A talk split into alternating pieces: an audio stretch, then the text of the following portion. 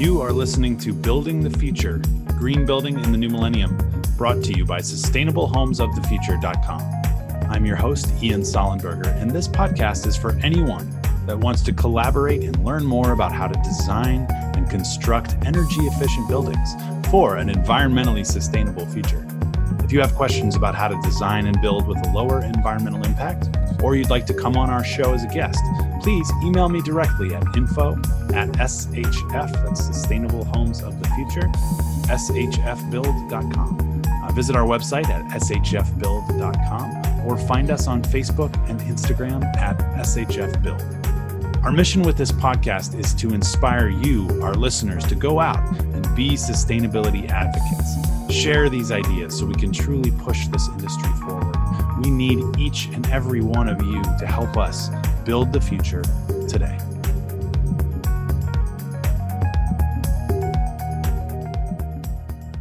Hello, and welcome everyone to Building the Future Green Building in the New Millennium.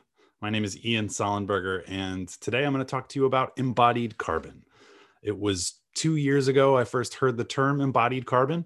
And despite months of detailed research and extensive conversations with professionals in the sustainability and green building space, I'll admit I didn't fully understand the difference between operational carbon and embodied carbon until this year, two full years later.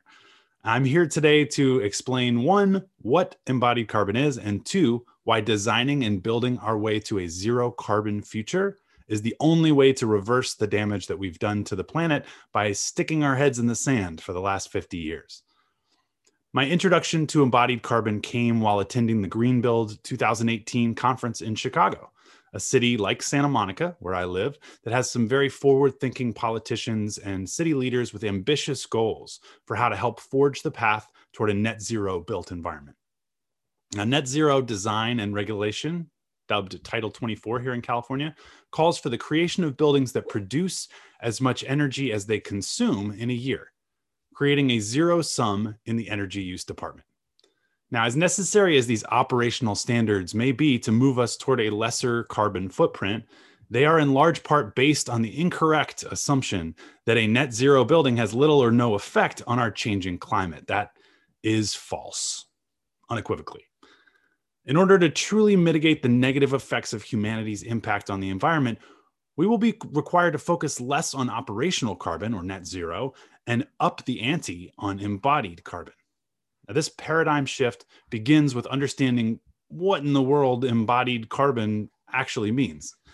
Anyone who's taken a course in economics might remember the term externalities when referring to the cost benefit analysis of a specific business practice or project.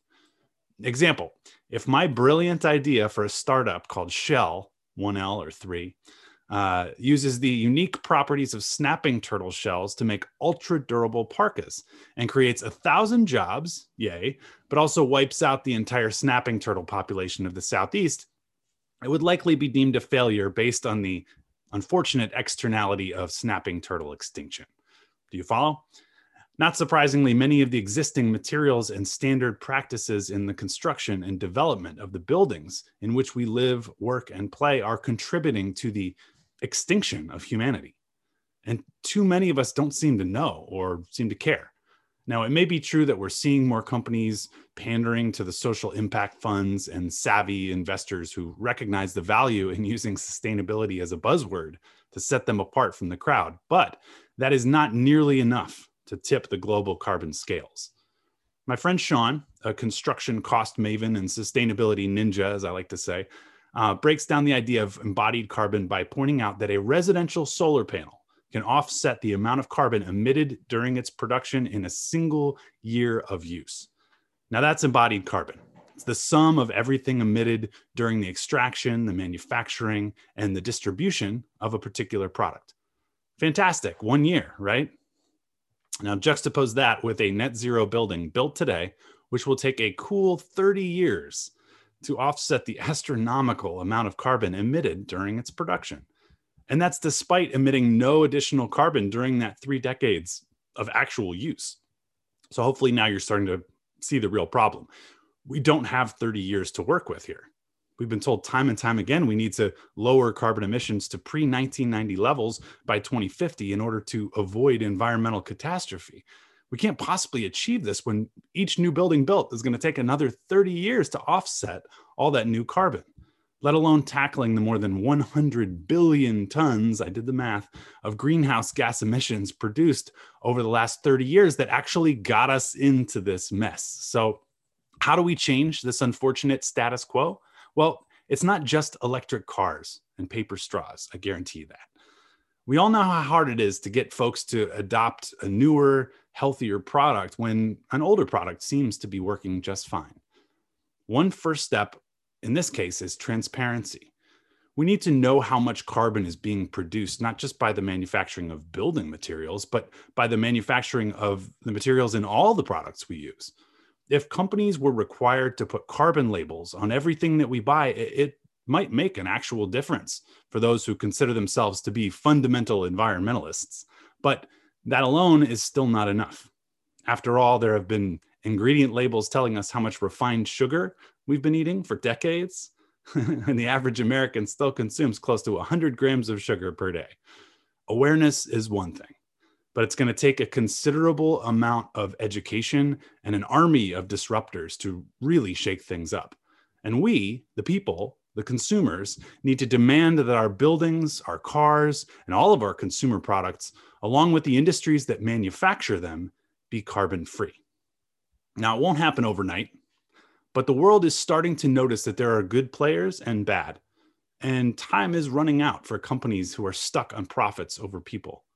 We're beginning to see those negative externalities of environmental negligence, hurricanes, fires, sea level rise on the news every day. It's undeniable. I heard someone say just the other day stop asking people if they believe in climate change like it's Santa Claus or the Easter Bunny and start asking if they understand it. It's here and it's very real.